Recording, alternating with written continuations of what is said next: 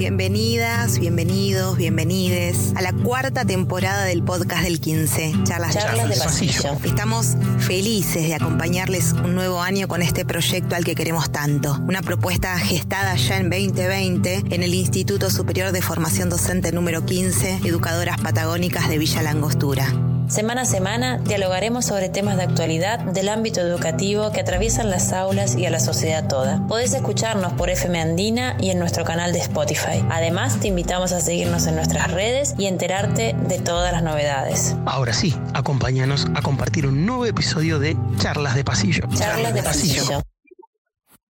La educación rural es la modalidad del sistema educativo destinada a garantizar el cumplimiento de la escolaridad obligatoria a través de formas adecuadas a las necesidades y particularidades de la población que habita en zonas rurales. Se implementan las escuelas que son definidas como rurales según criterios consensuados entre el Ministerio de Educación de la Nación y el Estado provincial, a través del Consejo Provincial de Educación. Son objetivos de la educación rural garantizar el acceso a los saberes postulados para el conjunto del sistema, a través de propuestas pedagógicas flexibles que fortalezcan el vínculo con los ciclos biológicos, las identidades culturales y las actividades productivas locales. Promover diseños institucionales que permitan a estudiantes mantener los vínculos con su núcleo familiar y su medio local de pertenencia durante el proceso educativo, garantizando la necesaria coordinación y articulación del sistema dentro de la provincia. Establecer modelos de organización escolar adecuados a cada contexto, tales como agrupamientos de instituciones, salas plurigrados y grupos multiedad, instituciones que abarquen varios niveles en una misma unidad educativa, escuelas de alternancia, escuelas itinerantes u otras que garanticen el cumplimiento de la obligatoriedad escolar y la continuidad de los estudios en los diferentes niveles y modalidades del sistema educativo y atiendan a las necesidades educativas de la población rural trashumante y migrante. Estas palabras son extraídas de la página del Consejo de Educación eh, Provincial de, de Neuquén y tiene que ver un poco con las características de la modalidad de educación rural. Y con estas palabras arrancamos un nuevo episodio de charlas de pasillo. Hoy, como ya estamos introduciendo, vamos a trabajar sobre la educación rural. Somos varias en este, en este encuentro hoy, así que voy a comenzar saludando a mis compañeros, compañeras de podcast. ¿Cómo estás, Ariel? Buen día, Guille, buen día a la audiencia, buen día a todos los compañeros y compañeras. ¿Cómo están? ¿Todo bien? Todo bien. Vico, ¿cómo andás? Ahí te escuchábamos al inicio. Buen día, Guille, Ari, ¿cómo están? Buen día, Vale. Hola, Vale, ¿estás por ahí? Hola, compas, buen día y Luciano. ¿Cómo está Luciano? Hola Guille, hola a todos y todas.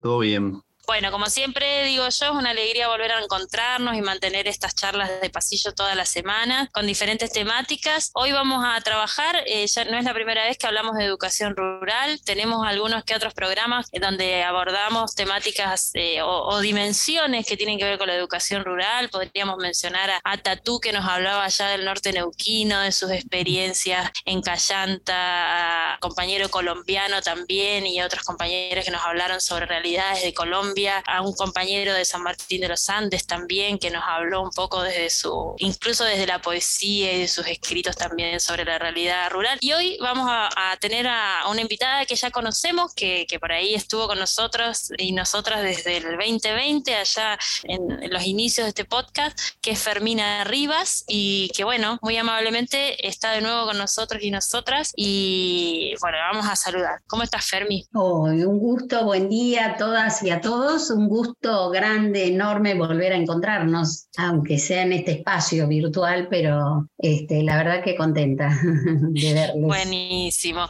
Gracias por el tiempo, gracias por, por, por estar de nuevo. Y bueno, vamos a arrancar, como siempre tenemos una pregunta ahí de rigor, le decimos que apunta a conocer un poco a los invitados e invitadas. Como nosotros ya te conocemos, pero la audiencia se renueva, dicen, ¿no? El público se renueva. Así es que la idea sería que nos cuentes un poco tu trayectoria tu recorrido, tu camino personal y, laboral, académico, que, te vincula un poco a estos temas, ¿no? A la educación rural y a otras temáticas de, este tipo. Lo que vos nos quieras contar, Fer. Bueno, eh, mi nombre es Fermina Rivas, eh, soy profesora de enseñanza primaria, profesora en ciencias de la educación y, este, y especialista en investigación educativa. Y mm, la verdad que desde antes de ser docente, eh, me, fui partícipe de experiencias de educación popular en los 70. La verdad es que no solo definió mi carrera, sino este, un modo de abordarla. Y he trabajado en escuelas de adultos, eh, en escuelas primarias, en escuelas de adultos, y los últimos años en, el Instituto de Formación Docente número 9, los 20 últimos años. Así que eh, ahí este, fui parte, soy parte de una red de investigación que es la red DIE, y, con ella, con los compañeros que, participamos, además del colectivo nacional, em, he seguido mm, aprendiendo, digamos, en todo esto, eh, en las diversas problemáticas que hacen a la vida de la escuela y de la comunidad y como también he sido militante, he sido y soy militante este, gremial por una cuestión personal, política, una decisión, definición política fundamentalmente, eh, hemos trabajado en, los encuentros, en formación que ha encarado el, sindicato, sobre todo en los, eh, en los concursos y en los distintos encuentros de educación de adultos y de educación rural también. Eso es más o menos.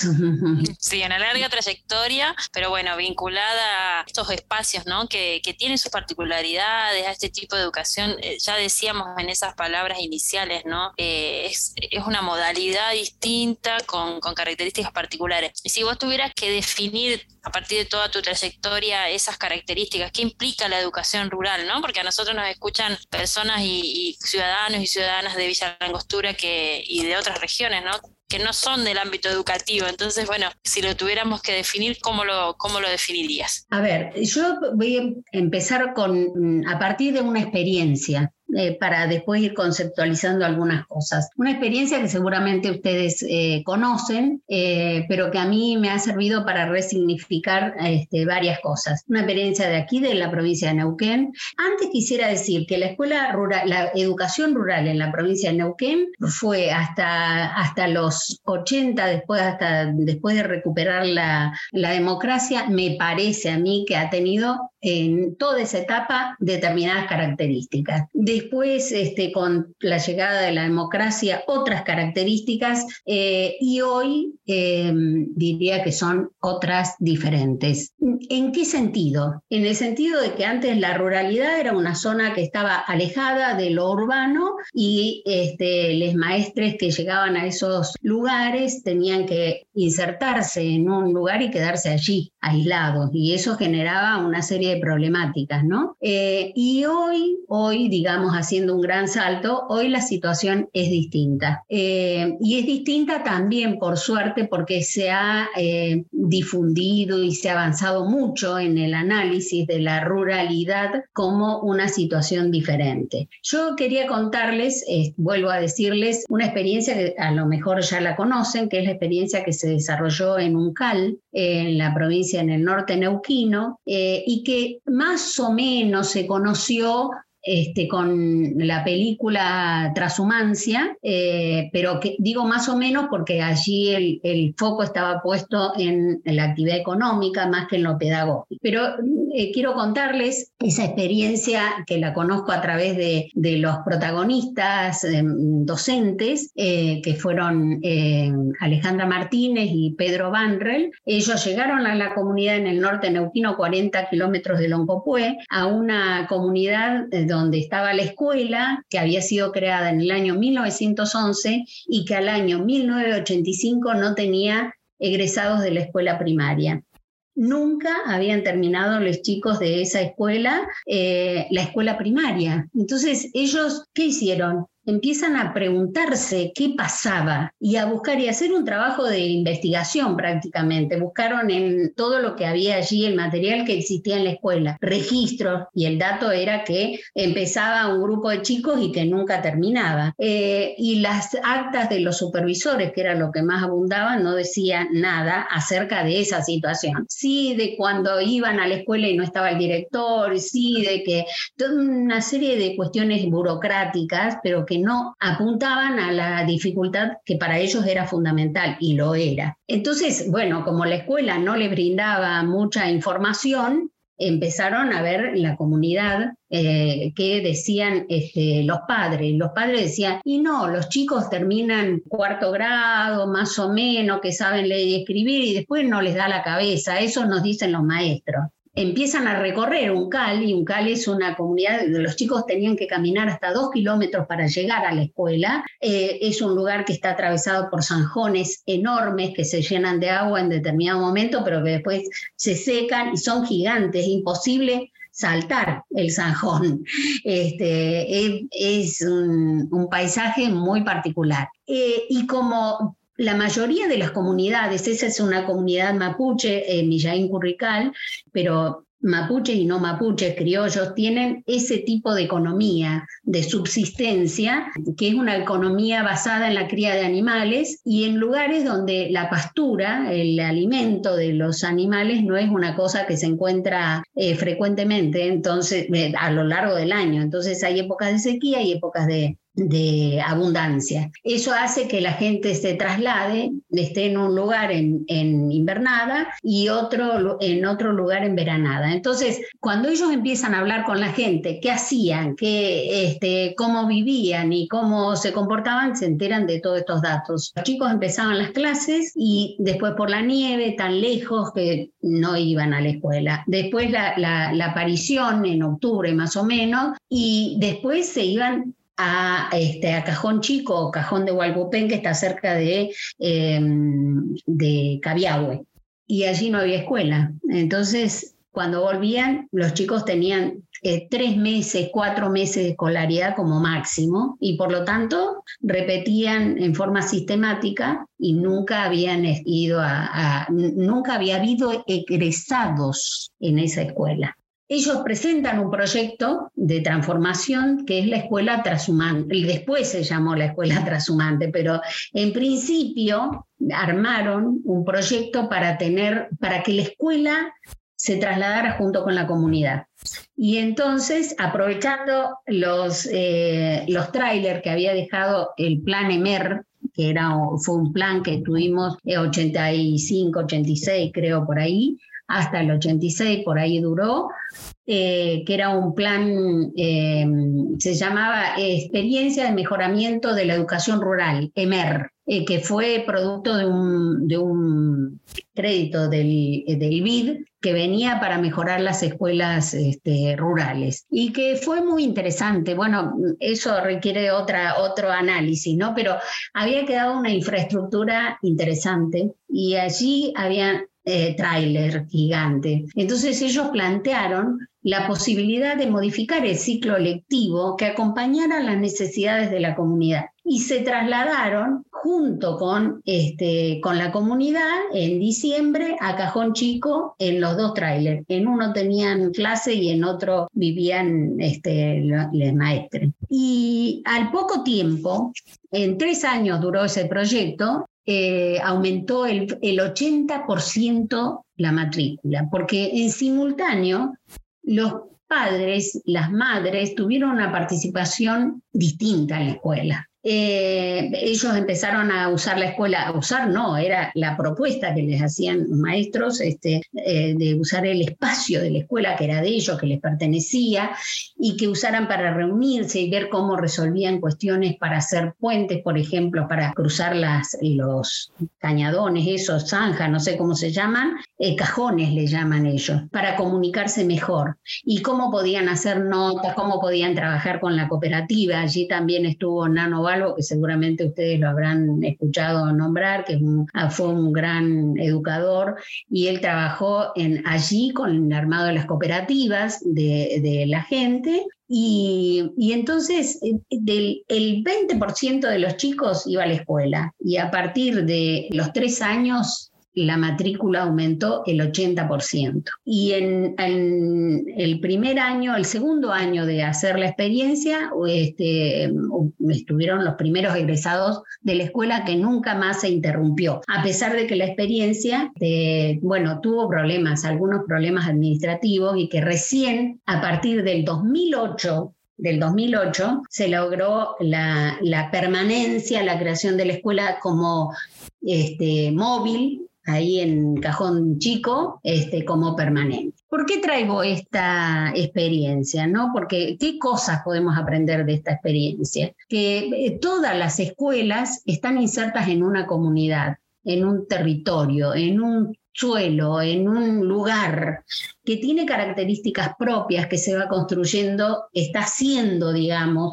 se va construyendo y reconstruyendo en el tiempo. Y entonces la escuela tiene un, bueno, ahí hay que ver qué es lo que está dentro de la escuela y qué es lo que está afuera, qué es la afuera y qué es la adentro, que no está definido, porque eh, los propósitos educativos de las escuelas tienen mucho que ver con, este, con lo que ocurre afuera, pero que está dentro y que depende de otras cosas. En realidad, este, a partir de esa experiencia, la gente y, los maestros también entendieron que, primero, la, la comunidad entendió que la escuela pública eh, no era propiedad de los maestros, ni de los directores, ni de nada. Y esta es una historia que hay que seguir trabajando, porque, eh, bueno, qué sé yo, uno entra, ahora va a las escuelas, tiene que tocar timbre, por ejemplo, y tiene que decir acá va, acá va, con cosas muy puntuales. Nos han atravesado distintas situaciones. Bueno, la pandemia fue lo último, pero antes ha habido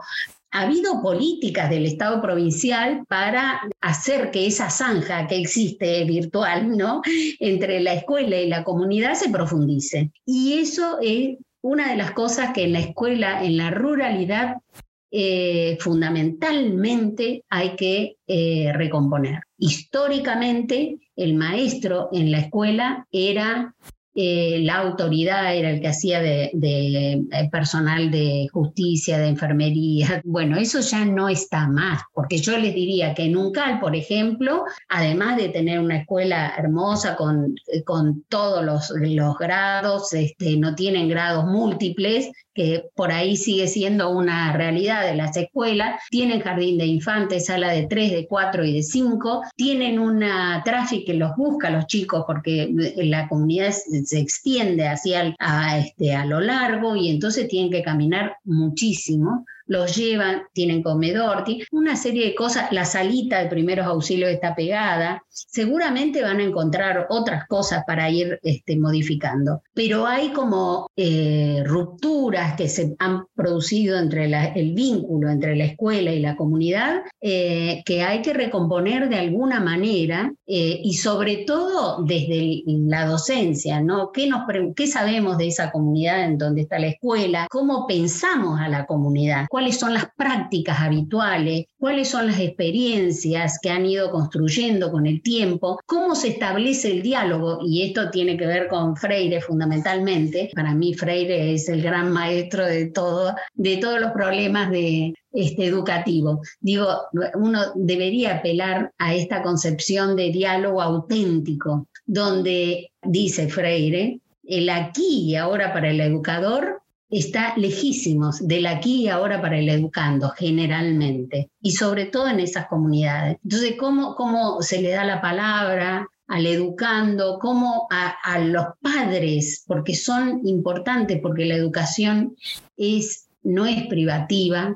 de, de, maestres, es este conjunto, en conjunto. Bueno, yo me fui, me parece. No hay problema, no hay problema, Fermina, siempre interesante escuchar y además fuiste, vinculando un montón de temas que en realidad un poco la, las preguntas iban a ir en cierto punto hacia ese lado. Muy interesante lo que traes de la educación como diálogo, yo pienso también respecto al tema de eh, cómo la, escuela en definitiva, aunque hoy tenemos institucionalidad, porque yo en lo particular me toca abordarlo en una, en una materia que trabajo como conjunto de prácticas, pero en una época en la que no había institucionalidad. Hoy tenemos la institucionalidad, solo que esa institucionalidad, como bien vos decís, en realidad es como, bueno, va tomando otras formas dependiendo del lugar, se territorializa. Es muy interesante eso. E, esa, esa experiencia de la, de la escuela transhumante la, la, conocíamos. ¿Puedes mencionar alguna otra que por ahí eh, haya en la provincia, que, que tengas conocimiento?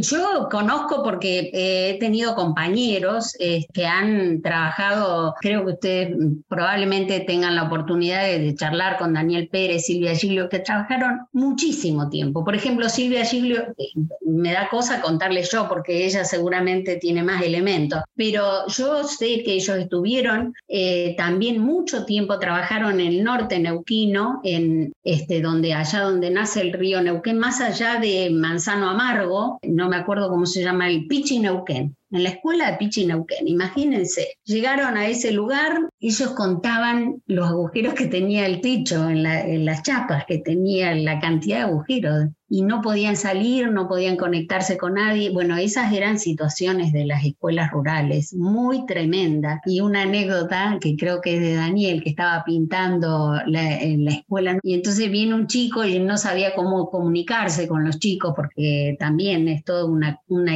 una cultura del silencio y uno tiene que aprender a respetar esos silencios, ¿no? Entonces le dice, eh, ¿te gusta? Y el chico le responde, y para el que sabe leer, está bien, está bueno. Un tremendo dato, porque en realidad decía el nombre de la escuela, pero ahí no sabían leer. Eh, bueno, esas cosas ¿no? que van alimentando eh, la construcción del ser maestro, porque también, y de hacer escuela, porque ellos también aprendieron a hacer a recorrer, a hacer las visitas domiciliarias, a conocer la gente desde adentro, eh, cuáles eran sus costumbres, cuáles eran, según Kuch, este, cuál era el estar, cuál es la geocultura ¿no? de, ese, de, de esa gente y cómo construye, cómo, cómo piensa el mundo y cómo podemos dialogar con esas, este, con esas visiones donde todos podemos aprender, seguir aprendiendo. ¿no? Y por ejemplo, Silvia hizo un trabajo muy interesante con este, la recuperación del Mapu porque ella trabajaba, después trabajó en Ruca Choroy y, este, y las mujeres hizo todo un trabajo de investigación que hace poco eh, lo pudo digitalizar y devolver el, trabajo a las comunidades. Este, las mujeres cantaban, hacían sus talleres, a través de eso iba recuperando la cultura, una cultura olvidada, que es muy, muy importante, ¿no? Tenemos muchas ganas de que participe Silvia, realmente. La, idea, la invitación está hecha, será función de, que ella se pueda acomodar. Sí, seguramente ella va a poder explicitar con mucho más detalle, porque además este, hay dificultades que hay que problematizar, valga la redundancia, porque si no uno se queda en la mirada superficial y no logra este, avanzar a partir de esas dificultades. Generalmente las dificultades son de tipo administrativa. ¿Por qué? Porque también junto con la escuela rural, la escuela en general, exige el correrse de lo establecido, de lo que está armado, de lo que funciona como corset en la escuela que impide las, propuestas diferentes, ¿no? Entonces, eso generalmente hay todo un sistema burocrático eh, muy anclado y nosotros también en nosotras, nosotros como maestros, maestras, también eh, tenemos el corset por dentro, digamos, nos cuesta corrernos de eso que está establecido, eh, porque bueno, eso exige trabajo, exige propuestas diferentes, existe el replanteo este, hacia el interior de uno mismo, eh, una misma, eh, para eh, generar cosas distintas, ¿no? Y es difícil, es un camino largo. Qué interesante escucharte, Fermi, la verdad eh, es como muchas cosas, ¿no? Primero, por ejemplo, esto de pensar la escuela, cómo se tiene que acercarla en la modalidad rural, ¿no? Cómo la escuela tiene que ir hacia la comunidad y quizás estamos acostumbrados, acostumbrados a que la comunidad venga a la escuela, ¿no? Que la escuela está en un lugar y ahí están maestros y maestras y, directivos y toda la comunidad institucional esperando que vengan los chicos y las chicas. Pero pensar la educación rural como un ámbito en el que la escuela tiene que acercarse a la comunidad para poder tener logros, poder alcanzar eso mínimo que es, por por ejemplo, enseñar a leer o aprender a escribir y cómo hay que reconocer que esas comunidades son distintas, ¿no? Pensaba yo que también hemos charlado con vos en otra instancia sobre, sobre esto de alfabetización, sobre educación popular, que hablamos con vos y también que hemos hablado con Claudia Corol, para quienes nos escuchan pueden buscar ese podcast, que es súper interesante. ¿Qué vínculo podríamos establecer entre eso, ¿no? Que por ahí es un poco tu ámbito también que has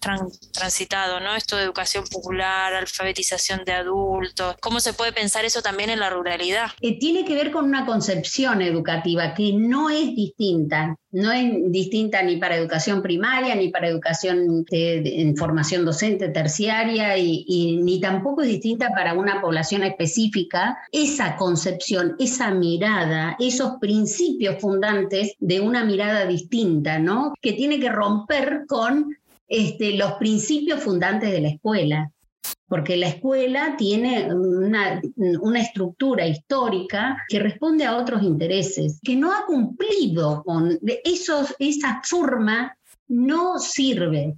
Está comprobado que no es la que da resultados. Y, además, bueno, ¿por qué seguimos con eso? Porque eh, hay toda una estructura burocrática armada para sostenerlo y nuestras cabezas están y hay que sacudir permanentemente porque nos empezamos a formar con, desde que somos estudiantes de la escuela primaria, del jardín diría. Entonces eso eh, arma una, una, matriz fundante en nuestro modo de, concebir la, educación y la escuela que es difícil. Hay resistencias históricas que, este, que no, eh, no podemos romper. Yo diría, eh, no es imposible, pero tampoco es un proceso individual, porque es una, mm, tiene que ver con lo colectivo, el trabajo colectivo y animarse a generar algunas cuestiones decía que la educación popular se basa en eso, fundamentalmente partir de la realidad que viven los sujetos y las sujetas para poder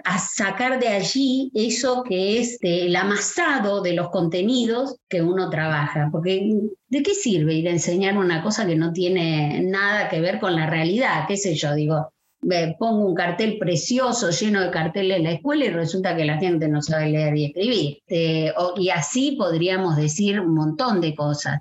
Yo tomo esta anécdota que, que ha servido para eh, estos compañeros a reflexionar largamente, pero que sirve para, para poner este, en cuestión varias cosas de las que hacemos en la escuela. Es fundamental entender que no hay escuela, no hay sujetos que no estén situados en un territorio, en un suelo determinado. Ese suelo tiene determinadas características. Hay relaciones, hay quehaceres, hay, hay cultura distinta. Hay prácticas. Hay prácticas, hay experiencias. Pensaba mientras que te escuchaba, Fermina, perdón que te corté, pero pensaba en dos cuestiones que tienen que ver con eh, cómo pesan nuestras biografías escolares, es decir, cómo nos cuesta, especialmente lo vemos en la formación docente, que ese arrastre eh, de, la, de, la, biografía escolar pesa bastante en la primera parte de la, de la, formación docente. Y pensaba también en lo que vos decías respecto al tema, eh, al tema de justamente que hay que cambiar. Bueno, o sea, no hay, no hay eh, educación que sirva o deberíamos pensar que no hay educación que sirva siempre que no tenga un vínculo con las realidades de las personas a quienes va dirigida. Es una reflexión, pero es algo que tenemos que tenerlo bastante presente. Y claro, en realidad uno tiene que jugar con esa realidad y con los sueños, porque también esto es parte de la docencia, generar este, eh, propósitos que van más allá, emancipadores en todo sentido, ¿no? Entonces, ese juego es eh, como uno pisa fuertemente el suelo, e, ese territorio, este, pero también siendo partícipe de esos de esos sueños que son los que, los que trascienden en la escuela, bueno, hay una cantidad de anécdotas, este, hay experiencias que son muy interesantes en otro contexto, la escuela de, de Iglesia, de Luis Iglesia, el maestro que debe ser una de las pocas, esa escuela y la escuela de la señorita Olga, que son experiencias rurales, ¿eh? pero son de, la puesta en marcha de la pedagogía, de, la pedagogía nueva, más o menos a, a, mitad del siglo pasado. Este, es horrible cuando uno piensa que ha vivido, que ha nacido y que ha vivido gran parte en el siglo pasado, ah, ahí toma conciencia de, eh, de los años. pero digo, es re interesante porque cómo han resuelto estas cuestiones de ese vínculo con los medios, con el, con el medio, eh, qué sé yo, yo pienso la escuela rural está inserta en un medio, en medio de la naturaleza generalmente, con toda la problemática, con toda la situación actual que tenemos, la cantidad de problemas que aparecen en relación a la falta de respeto por la naturaleza, hay una cantidad de contenido para trabajar increíble. Estaba pensando, Fermi, eh, en, línea con esto y quizás con la formación docente, ¿no? ¿Qué podemos pensar o qué, qué hay que empezar a, a transformar o continuar transformando, porque tampoco vamos a decir que no existan experiencias de, formación docente que se esté pensando en esta línea, ¿no? Pero ¿qué, ¿qué, hay que empezar a hacer para que esto siga, siga un camino de transformación, ¿no? En términos de formación docente, vos que trabajaste muchos años en formación y que este instituto acá, el IFD 15, también está situado, el territorio en el que está, ¿no? Es un territorio con bastante eh, predominancia de, población rural, ¿no? Comunidades, incluso hemos, eh, hemos hablado también de Cuyin Manzano, ¿no? Que es una zona eh, donde hay una escuela de, rural. Y pensando en esto de situado, ¿no? Una, una comunidad donde la población o comunidades mapuches tienen presencia y, hemos también charlado varias veces sobre reclamos. ¿Qué, tendríamos que, empezar a, profundizar en la formación docente para poder transformar estos, estas cuestiones y, empezar a, apuntar a, solucionar esas problemáticas que aparecen? Yo no, esto no es una receta de ninguna manera, ¿eh? porque uno va también rearmando y pensando. Yo también, aun cuando dejé la escuela, que eh, dejé de trabajar en el instituto y el vínculo con otras organizaciones también me, ha ayudado a crecer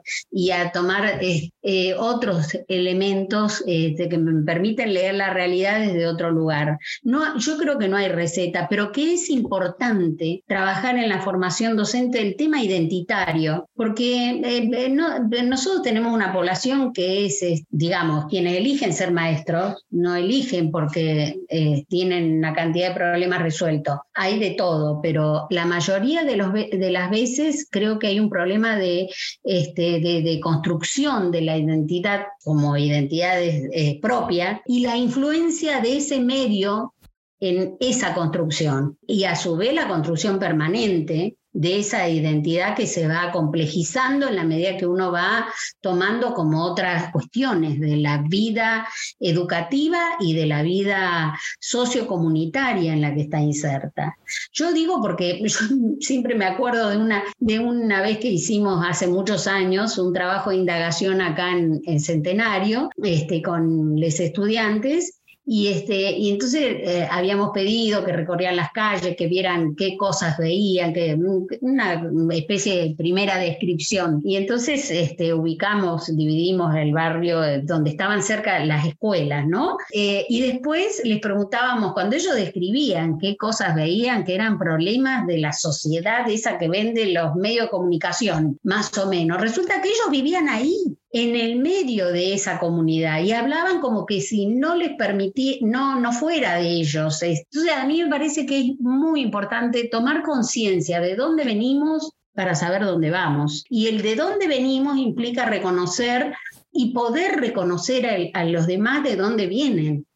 no para, para quedarnos allí, sino para, justamente para mover esa, esta cosa que yo decía entre el suelo que pisamos y el cielo que queremos, el cielo en una forma metafórica, no estoy pensando, sino en los sueños que están más allá de eso, eh, eh, que son de todo tipo, es decir, uno no puede dejar de tener esperanza en, en la cuestión educativa, si no, no sirve.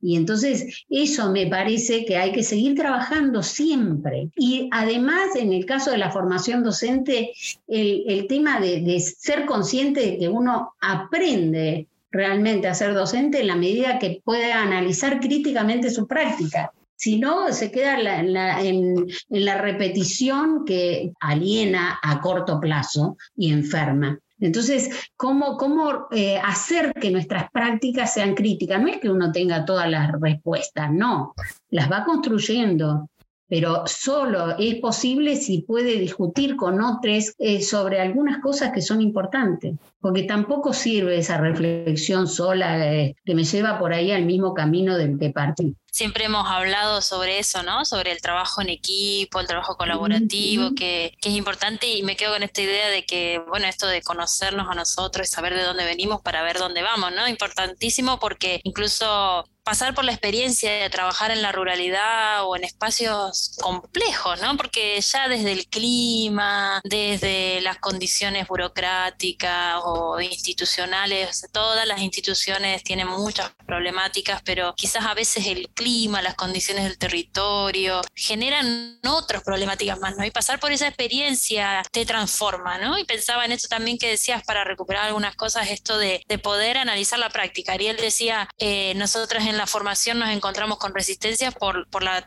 por la cantidad de años de escuela, ¿no? De escuela tradicional que transitamos. Pero incluso cuando vamos a, nuestras primeras prácticas como docentes nos encontramos con eso, ¿no? A veces repetimos cómo nos enseñaron. Y justamente en, esa, en ese encuentro frente a, obstáculos o encontrarse con otros y otras con los que podemos analizar y reflexionar es lo que nos hace empezar a cambiar, ¿no? Me parece que trabajar en la ruralidad es, es una modalidad que inevitablemente te va a llevar a, replantearte algunas cosas, ¿no? Así que bueno, la verdad que los tiempos de este podcast siempre se nos vuelan, Fermi, así que la verdad es muy agradable escucharte siempre desde tus aportes, de tu experiencia. Son muchos años vividos, pero son, son muchas las cosas que tenés para decir, así es que la verdad agradecerte por este espacio. En términos de formación también siempre se aprende mucho de vos, así es que eso, no sé si querés agregar algo más que, que, que quieras comentar sobre esto, sobre tu recorrido. yo una cosita que me acabo de acordar, yo vi una experiencia maravillosa en Trompul, ahí en San Martín de los Andes, con Brígida Vilarino, que estaba como directora. Mm, fui parte del CEPIN, que era un centro de educación e interculturalidad, que coordinaba Raúl Díaz, un antropólogo que no está acá ahora, este, y fuimos a hacer la experiencia, todo lo que aprendí en ese lugar, por favor, desde la entrada a la escuela, desde el techo estaba pintado, este, en forma circular porque era una comunidad, este, bueno, Trompul está en, San Martín, ahí en, el Cerro Bandurria. Eso a mí me impactó. Hay muchas experiencias para recuperar. Nosotros, de hecho, el encuentro ahora de educación popular, les pedimos que nos manden todas las experiencias que tienen, todas las que puedan, porque vamos a empezar desde ahí, ¿no? De eso. Bueno, no, para mí es un gusto este, poder eh, compartir. Esto también me permite aportar aprender eh, mucho, porque siempre que hay diálogo hay posibilidades de, seguir pensando algunas cosas y del intercambio. Me encanta que ustedes estén transitando este camino y bueno, y a disposición para cuando ustedes quieran, quieran que podemos seguir eh, pensando juntos. Este, Muchas gracias. Seguro que, que habrá otras instancias, quizás hasta de encuentro presencial, seguramente también de formación, incluso ese encuentro que seguiremos charlando con, con las otras invitadas que tiene que ver con educación popular, educación rural. Te agradezco nuevamente y le invito a quienes nos están escuchando a, a buscar también otros programas y, y donde hay experiencias y, y, bueno, esto, pensar en la cantidad, pensaba yo, la cantidad de experiencias que hay en, en la provincia de Neuquén que, que, se puedan empezar a, o que se conozcan más quizás a través de un encuentro y que se pueda pensar esa educación rural, eh, está buenísimo para poder eh, en tiempos de crisis ¿no? socioeconómica, de dificultades que, que, en el ámbito rural quizás también hasta se, note, mucho, eh, que la escuela y la formación pueda estar presente y acompañar eh, es buenísimo. Así que te agradezco, Fermi. No sé si Luciano está por ahí, que siempre nos ayuda a recordar las redes, eh, donde nos pueden encontrar. Nos pueden seguir eh, por Instagram en el podcast del 15, también por la FM Andina los martes en la 97.3 o bueno, en Spotify están todos los, los programas, ahí pueden escuchar eh, este programa y bueno, y todos los anteriores también. Muchas buenísimo, gracias. Buenísimo.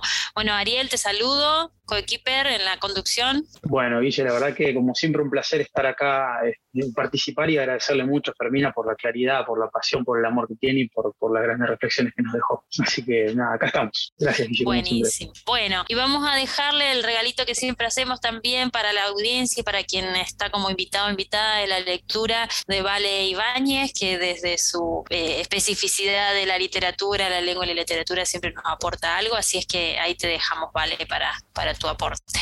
Gracias, compas, y bueno, gracias a Fermina, un placer, y como dijo Ari, la claridad este, sublime. Muchísimas gracias. La escuela ahora pertenecía a la comunidad.